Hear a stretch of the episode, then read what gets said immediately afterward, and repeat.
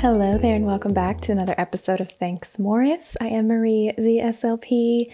Friends, before we get into this week's interview, I just want to share a life update. I know I've updated you in weeks past, but I am officially moved back in at my mom's house, and it is honestly a nice little pause in life right now. I'm back in my childhood home. She has um, a wonderful property and big backyard with lots of outdoor plants that are to die for, as well as some chickens. So I've been spending some time learning the lay of the land um, and getting used to the rooster crowing in the morning. But all that to say, I am just feeling so grateful, so at peace, and so excited for what's to come. And, and there's your update. All right, we're going to get into a fun conversation. I'm actually splitting this interview into two parts because it was too good to cut short. My friend Gracie from Gracie SLP is here, and she and I are talking all about her background as a general education teacher and how that has given her quite the foundation and perspective as a speech language pathologist. She is in her clinical fellowship and she's doing amazing things. And I just love what she has to bring to the table in this field because she's really bridging the gap between the general education teacher and the speech language pathologist, which, if you are a school based SLP, you know what I mean. So let's get talking. Hi, Grace. Thanks for joining me on this. I don't know about you, but it's gloomy out here in Southern California. hey, Marie. Thanks so much for having me. It's it might be a little bit gloomy here by California standards, but I would say in terms of Michigan, like it looks pretty good. The sun's out, but it's also like 40 degrees. So okay, there you go. we take what we can get, right? But it's supposed to snow tomorrow. So nice yeah nice. it's all about balance you know yeah right you have to i know it's kind of funny because like you know californians were like oh my gosh the minute it gets below 60 degrees we all freak out and yeah. yesterday there was literal ice i mean it wasn't like chunks of ice or anything but just you know a nice thin layer of frost on my car when i was getting yeah. out you know getting into the driveway and then i was like well this is yeah. fun. I didn't really know what to do, but um Right, which is the opposite of like Who are Michiganders who decide that we're going to wear shorts when it's 50 degrees out. Mostly guys, but a lot of mm-hmm. a lot of women too. Yeah. Oh, yeah. No. Yeah.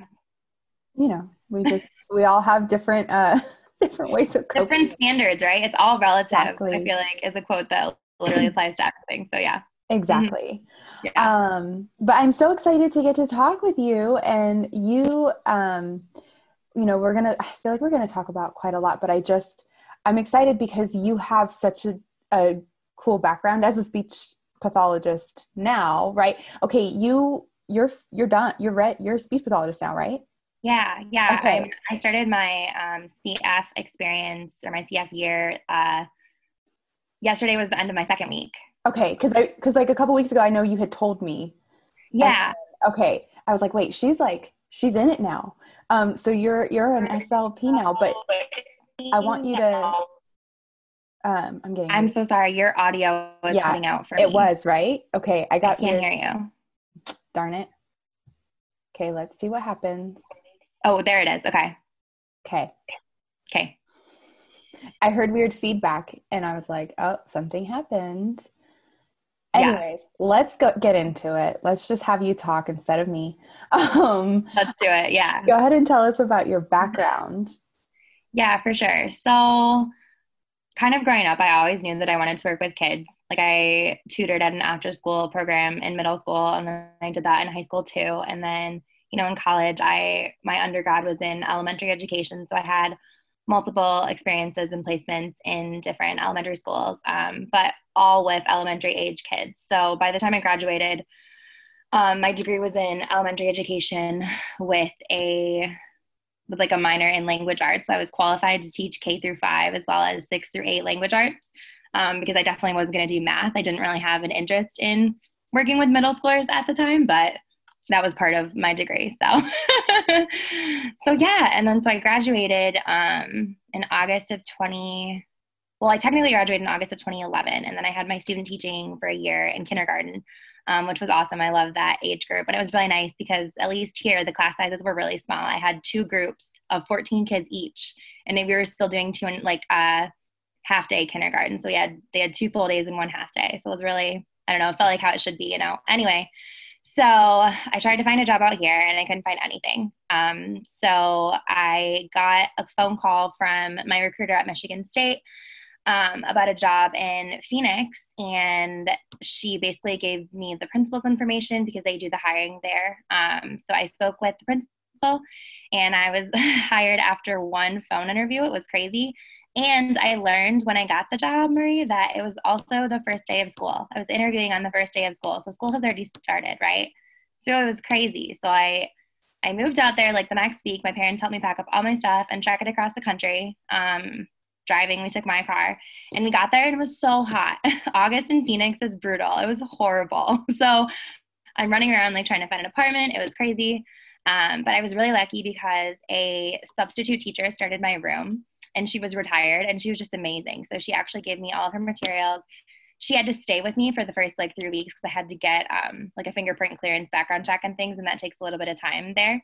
So, so yeah, so she started it and kind of took me under her wing and really helped me a lot because I hadn't worked with second grade before. Um, so yeah, that was a crazy way to start. But basically, I taught for two years in a district where it was about 99% um, students who spoke English as their second language and Spanish as their first language. So that was pretty interesting because the classes were divided up based on an English proficiency test that was given to those students in Arizona. So my first year, I taught second graders that qualified for the mainstream classroom. Um, so they had passed that English proficiency test, which I have mixed feelings about, you know, now kind of as an SLP, which I'm sure you can guess why. But um, and then my second year, I taught kids that were at the the emergent level that that test placed them into. So there's like pre-emergent was the the highest support needed, and then emergent was the next highest support needed. So, and it was crazy because as a second year teacher, I was the most experienced teacher on my team. That's what that kind of tells you about this school, right? So yeah, it was crazy, but I learned so much, you know, about classroom management because I was just kind of just thrown into it and had to like teach myself and trial and error a lot of stuff. Um, which is kind of how you learn, you know, a lot of things anyway, which I, I don't know. I don't know why that is, but right, we do.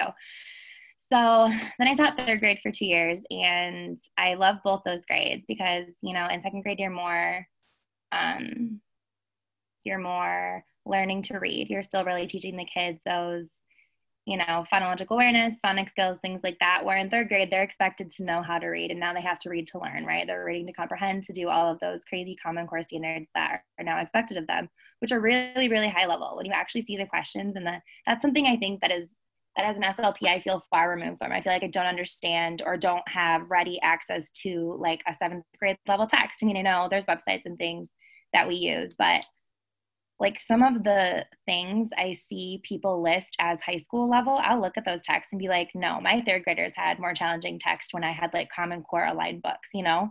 Like the expectations have just jumped so much. So I think that's kind of crazy. But so after four years, I was feeling really burnt out. I was feeling really, um, it was really, I'm, I don't know, I'm a really empathetic person. I identify as like an Enneagram two. So anything I'm going to put like my emotions into and my, really my heart into. And I just had such like an academic range in my classroom. You know, I had kids functioning at like a pre-K level in terms of all their academic concepts like a sixth grade level in second grade. You know, there's just such a variation, which is then what led me to speech language pathology, where I really feel like I can individualize. That's cool. So yeah, that's what led me to. That was a long answer for that. no, but it's good. It's good to see that, like, especially talking about like you know you've had experience with those common core standards you've seen the variation there you've seen kind of the the discrepancy like you know with those third and then seventh grade level things yeah. and yeah i think it gives you such you know um, a helpful insight especially for you know as like a school school based slp we like you said we don't always have the access to the things that our students might need to access their academics like um, right. And so, you know, that's that's really helpful. I think that a part of the reason I like being a, an SLP as opposed to a teacher, though, is because I don't like dealing with those standards. I, I don't like that. Mm-hmm. I mean, mm-hmm. personally, I have a hard time with holding the kids to those standards. Like when we mm-hmm. look at when we look at what they need individually, right? But so yeah. I I kind of agree with you there, where I like having things more individualized for my my students and you know being yeah. able to have small groups and things like yeah. that well, and then you um, feel like you're really making a difference, especially when you think about like, you know, how you're supposed to teach someone something. You're not supposed to, if they're here, you're not supposed to teach it 10 steps ahead. You're supposed to, which, which is where the common core standard might be. Right. You're supposed to teach it one step ahead and then they bump up and then I'm one more step ahead and so on. So, exactly. Yeah. Um, so then you, how, I'm curious how, like, okay, so you had, because you had your teaching credential, you were able to mm-hmm. be in a classroom for four years and everything. So mm-hmm. when you decided to go towards the path of speech pathology what was it like for you with like going back to school and all that I mean, I was a little bit older, so it was interesting. I was like the third oldest student in my cohort. I'm 32, right? I'm not like 45, but if, and yeah. I don't have kids, you know, so it felt, but I definitely felt like if I had tried to go back to school when I was 21 with how intense this program was, like it would have been really hard. You know, I just, I was so much more dedicated and I, I mean, cause I had to be. So I did two semesters of um, like all the core classes, like phonetics and all that stuff, because I didn't have my undergrad in communication sciences, right? Okay. And so then after those two semesters, I started my grad program, which was four semesters. So technically, my whole okay. thing was six semesters or like two and a half years ish. I started in August of 2018. Yeah. Mm-hmm. And our, um, my program, I went to the University of Redlands, they had something similar. Like if you already had like a bachelor's in psychology or teaching or whatever, then mm-hmm. um, you would kind of do something similar where you would come early, yeah, take all the core classes, and then join the, the cohort, like the next cohort, um, yeah, and graduate with them. So they called it grad plus students. you owe more money. No, I'm kidding. it, that's basically it. Plus some money. I mean, right? Yeah. Um, yeah, uh, my university had two tracks. And so, but that's actually why I chose it because I couldn't, there wasn't anything else that I could find that did that, you know? Okay. Yeah. That's, it's rare. They have it like in, in my area, I know of two in Southern California, like two come, come to mind out of all the universities. Yeah. So, yeah. And there's a lot of universities, right? Yeah. Yeah, exactly. Yeah, so, for sure. Um, yeah. Not, not that I'm saying there are only two. That's just what comes to mind yeah. but um but no that's you know it's it's cool to think about that because i know like i've had a lot of people recently i think because i think this year has just taken a toll it's taken a toll on all of us um, whether you're an slp or a teacher or whatever but i've had a lot of teachers come to me like i'm thinking about doing what you do and i'm like mm. look into it like it doesn't mean it's easier it looks maybe you know i think the i think the fact that we get to individualize things it makes it it is more fun in my opinion that's what makes it more fun for me yeah i think it is yeah i mean it's but, harder in different areas there's different facets about it that's harder exactly you know? exactly yeah. but i think i just have had a lot of people coming to me like yeah. what's it like to go back and i'm like well i don't really know but I, you know so i'm, I'm thank you for answering that question for me. Oh yeah, for sure. Oh yeah, because you went straight through. Okay. Yeah, yeah, I was. I mean, like you though, I you know I took my my sweet time. Not mm-hmm. like not that you took your sweet time, but I was older in my class. Um, yeah, yeah. And I definitely think because I had taken my time, I guess, in deciding what I wanted to do. Yeah. Um, and so I definitely, you know, I felt I felt that I felt that kind of oh I'm a little bit older, not by too much, but mm-hmm you know, I'm in my what my fourth year now, and I'm 30, and that's I guess by now you'd maybe be 28. So mm-hmm. there's the math yeah. there. Um, yeah, yeah, for sure. But it just it definitely you know the fact that I had taken longer in school showed a little bit in just my um not I don't want to say maturity because I think that we all were pretty mature, but just my how serious I took some of the yeah. clinicals and things like that. Yeah. Um I also think about like my first exam ever, right? i was in anatomy. You know, see all those different terms like anterior, posterior, which I had no experience with prior to that. So like I started studying for that exam two and a half weeks before it happened. And every night I would go over my notes and then like, you know, fast forward to the end where I mean I would still take a few days for sure and like write out my notes and stuff, but I was not near as dedicated. Right. With that kind of stuff, you mean? Yeah, yeah. That's exactly that's how I was too. I mean, but I realized I didn't need to be too, you know, but that was just yep. like, yeah, my. I had more, I, my biggest concern was clinic and, um, you know, the application of things. I think that's, and, and I think that that, as that was a personal thing, but that's what helped me thrive. I just kind of knew my focus and not always. Sometimes I'd freak out, of course. We know mm-hmm. I definitely got a C on exam, like on my anatomy exams. Hey, it happens, right? But it was just one of those things, yeah, where I was like, well, but then I go into clinic and I can prove that I know what I'm doing. So exactly. So grades don't matter like that. Right? it's much more about your ability to connect and help your clients. Obviously, that's exactly it. I think what what saved me was my.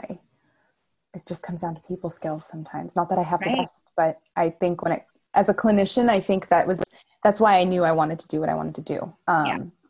Right. And we both have very similar. We we both have worked with preschoolers, which is a whole other beast. I think. Yes. Um, so you, because you did an internship with preschool, right? Yes. So yeah, that was my first kind of fuller time internship, if you will. My first internship was just one day a week, one lesson with two different students, so two lessons a week. And my second internship was was, was with preschoolers, where I was there three full days a week, and then I had classes like Thursday, Friday.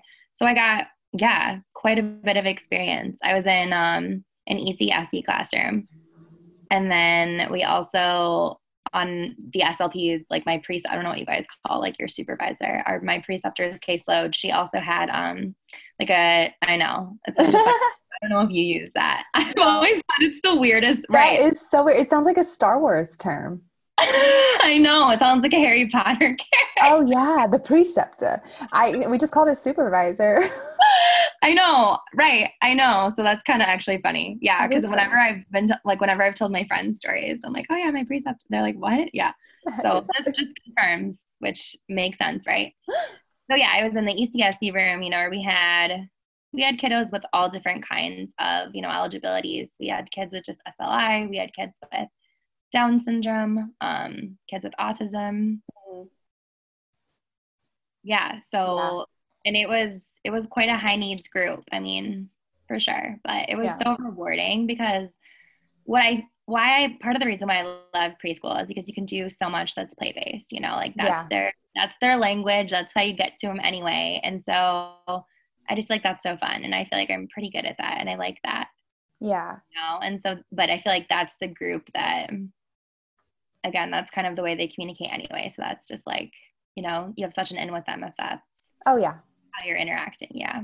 I yesterday I made what was I we didn't have time because you know right now with things like cleaning. Oh my yeah. gosh, it's yeah. a little bit of a mess. I'm still figuring it out. And my mm-hmm. sweet little friend, you know, I had two cars set aside for him, but we did not have time to pull out the big racetrack. Like he knows I have it, but I had it hidden.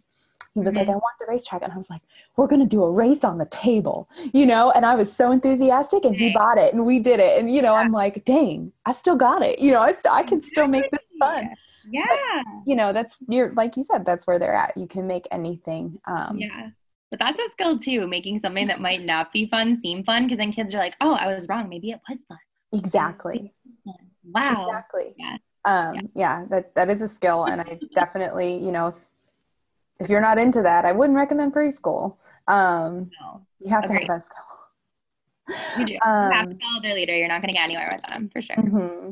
And you've yeah. had um, and you've had quite a variety of experiences too, not just with preschool, but in your internships.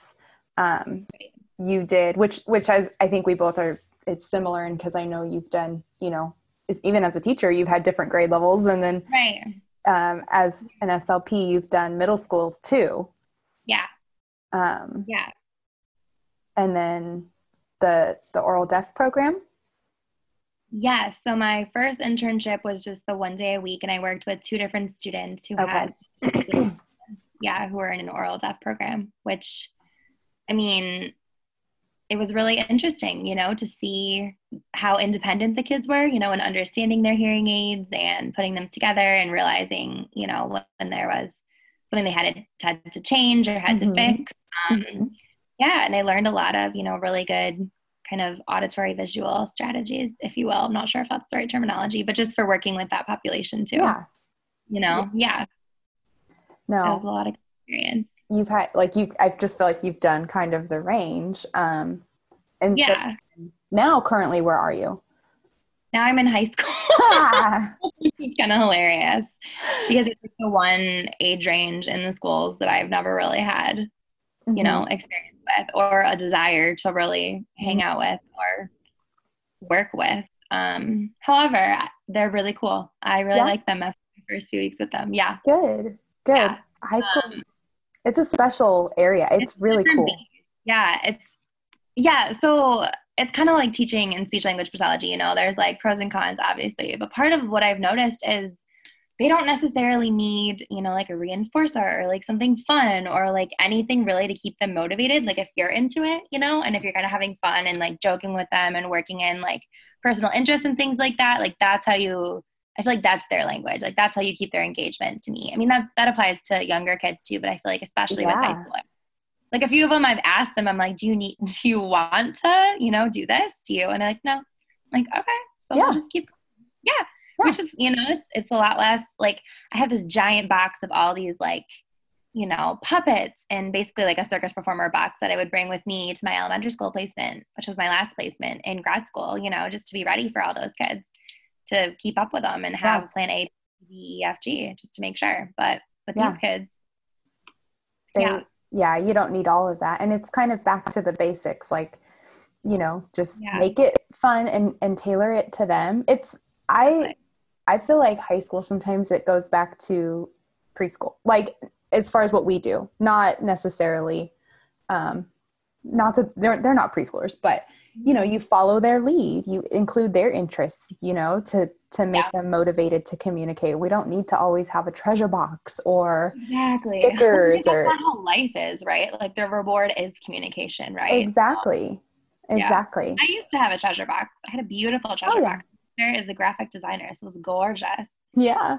But, but yeah, I mean, the treasure box was never good enough. Like the next week, they were like, "Well, where's this?" Exactly. The previous week, and I'm like, "Oh my gosh, yeah." It just yeah, yeah became so. I I stopped it, and then now um, with COVID, because then I would do stickers, but not as like a reinforcer. It was stickers like yeah. to signify, like, okay, we're done with speech. Oh yeah. But yeah, but and and I think sometimes that's still okay, but it's funny because now I I've like I'm like I'm over it. We're not doing stickers. We're not doing anything. You know, this has been like like the whole COVID thing. It's been a clean break. I'm coming mm-hmm. back with just a, a, desire to make it fun, make them want to. Mm-hmm. I mean, they do. They they pre in preschool. You don't have a hard time once they learn what it's like in speech. They they come. Yeah, they're motivated. But sure. I want to get into what we wanted to talk about, kind of like the overall theme. I'm like, I feel like we just talk. That's I tell everybody that comes on the podcast. Sorry, you're just going to talk with me for hours because I just don't shut up and go off on tangents. Um, but we wanted to talk about um, like underdiagnosis of language disorders and mm-hmm. basically kind of fuse what you've learned being an elementary school teacher um, and then now with you know being a speech language pathologist um, yeah so i feel like this topic is really important to me for a few different reasons. So in undergrad i did a project with a group um, just about how you know language disorders are so underdiagnosed and it kind of makes sense when you think about what what obviously sticks out in a classroom is a little different right? It's a kid that has errors past the age where you know most kids have those errors you're much less likely to be able to pick out a kid that has a language disorder as opposed to a speech sound disorder. So I think that contributes to it. But there's also the piece of the risk that students with language disorders have of like literacy disorders. And there's just so much more that goes into it, you know? Um, so that's why it's important. And it's like the guilt in me of now I think about all those students that I've had in my past and I'm like, oh, she probably had a language disorder. He probably had some type of language disorder, you know, and the things I could have done, which I mean, I know that it's like when you know better, you do better, right? Like you can't you can't do what you don't know, what wasn't in your program, what you didn't study. But like I had no idea that language disorders even existed, you know? I knew, I mean, I went into my grad program thinking SLPs treated the R sound. So it was a whole new world when I saw everything that was out there and that students really needed support with. So I feel like, yeah, that's part of the reason, you know, that it's like important to me. Yeah, I love that. And I think because I think what helps you and gives you that edge too is maybe that eventually that, um, and maybe you're already doing it, but that teacher education piece because yeah. you know, like my mom is a general education teacher. She's been mm-hmm. a teacher for years. And when I when I started looking into the career of speech pathology, she barely knew what exactly it was we do, let alone me. Like, yep.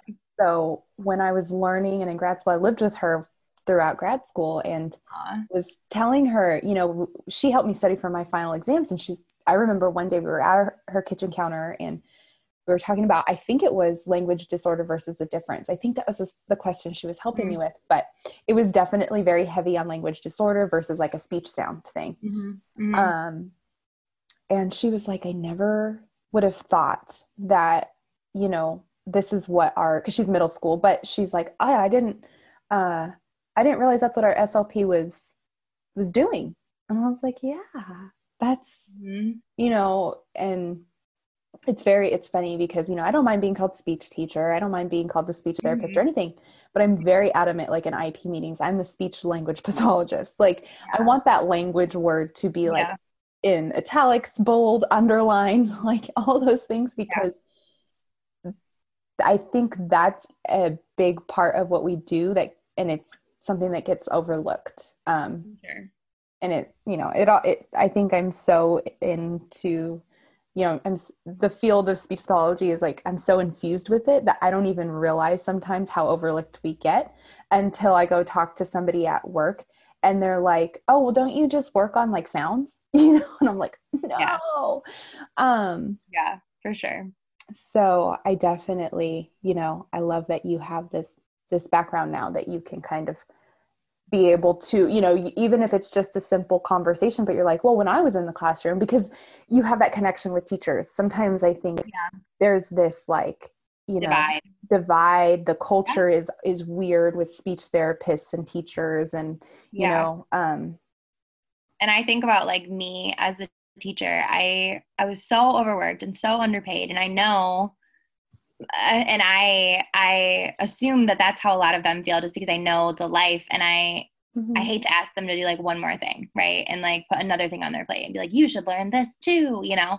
Yeah. So I I feel like I've had a good connection with some teachers that I've worked with just in my undergrad and even at where I'm at now because of that, right? Like right. I, know, I feel like I don't know, maybe it gives me like an end to oh, or oh, yeah. maybe they just I don't know. It's a commonality. That, yeah it's, it's, like anything right when we have differences with anybody regardless of like mm-hmm. it being because of a job title because of a cultural background when you mm-hmm. can i one of my favorite I, I heard it on a podcast and i can't remember right now but one of my favorite things was you know when you have differences with somebody sit down to have a conversation and the first thing you should do is find something that's common um, mm-hmm. if you're trying to solve some kind of a problem or get to know somebody like when you can find something that's common he was like you can talk for hours on it. But if yeah. you don't sit there and actually like find that common ground it's going to be harder. Um, okay. and i think with teachers and slp my thing is my mom. I always bring up my mom. She's a gen ed teacher you know because then yeah, people are like oh you know and in my district we teach in the same district. And so people are like oh, you school? do as your mom? Yeah yeah. So i know. It's very That's fun. um, yeah but uh, you know, so it's it's just important. It's important to do, and mm-hmm. and I, you know, I'm I'm very um, spoiled right now with my program because I work alongside my special ed and gen ed teachers because it's a full inclusion program in our preschool. If I were to move even grade levels in the same district, I wouldn't have the same relationships with teachers and I think part of it is like I, I'm spoiled, but I also feel like okay, well now I I know how I know how to talk with them and and I can maybe push a little mm-hmm. bit harder to to collaborate if I ever do move or anything like that. Um, because yeah. that collaboration helps our students, right? Yeah. Um, and yeah. when, when, we talk about these language disorders um, and the prevalence of them, you know mm-hmm. that it starts with how we collaborate. I feel like exactly. collaboration and communication and education, yeah, for sure, is the only way it's going to happen, right? Yeah. Yeah. Um, all right, friends, stay tuned for part two with Grace. That'll be out within the next week. And, um, you know, happy Better Speech and Hearing Month. I'm going to keep this ending short and just say thank you, and we'll be talking soon. Have a great one.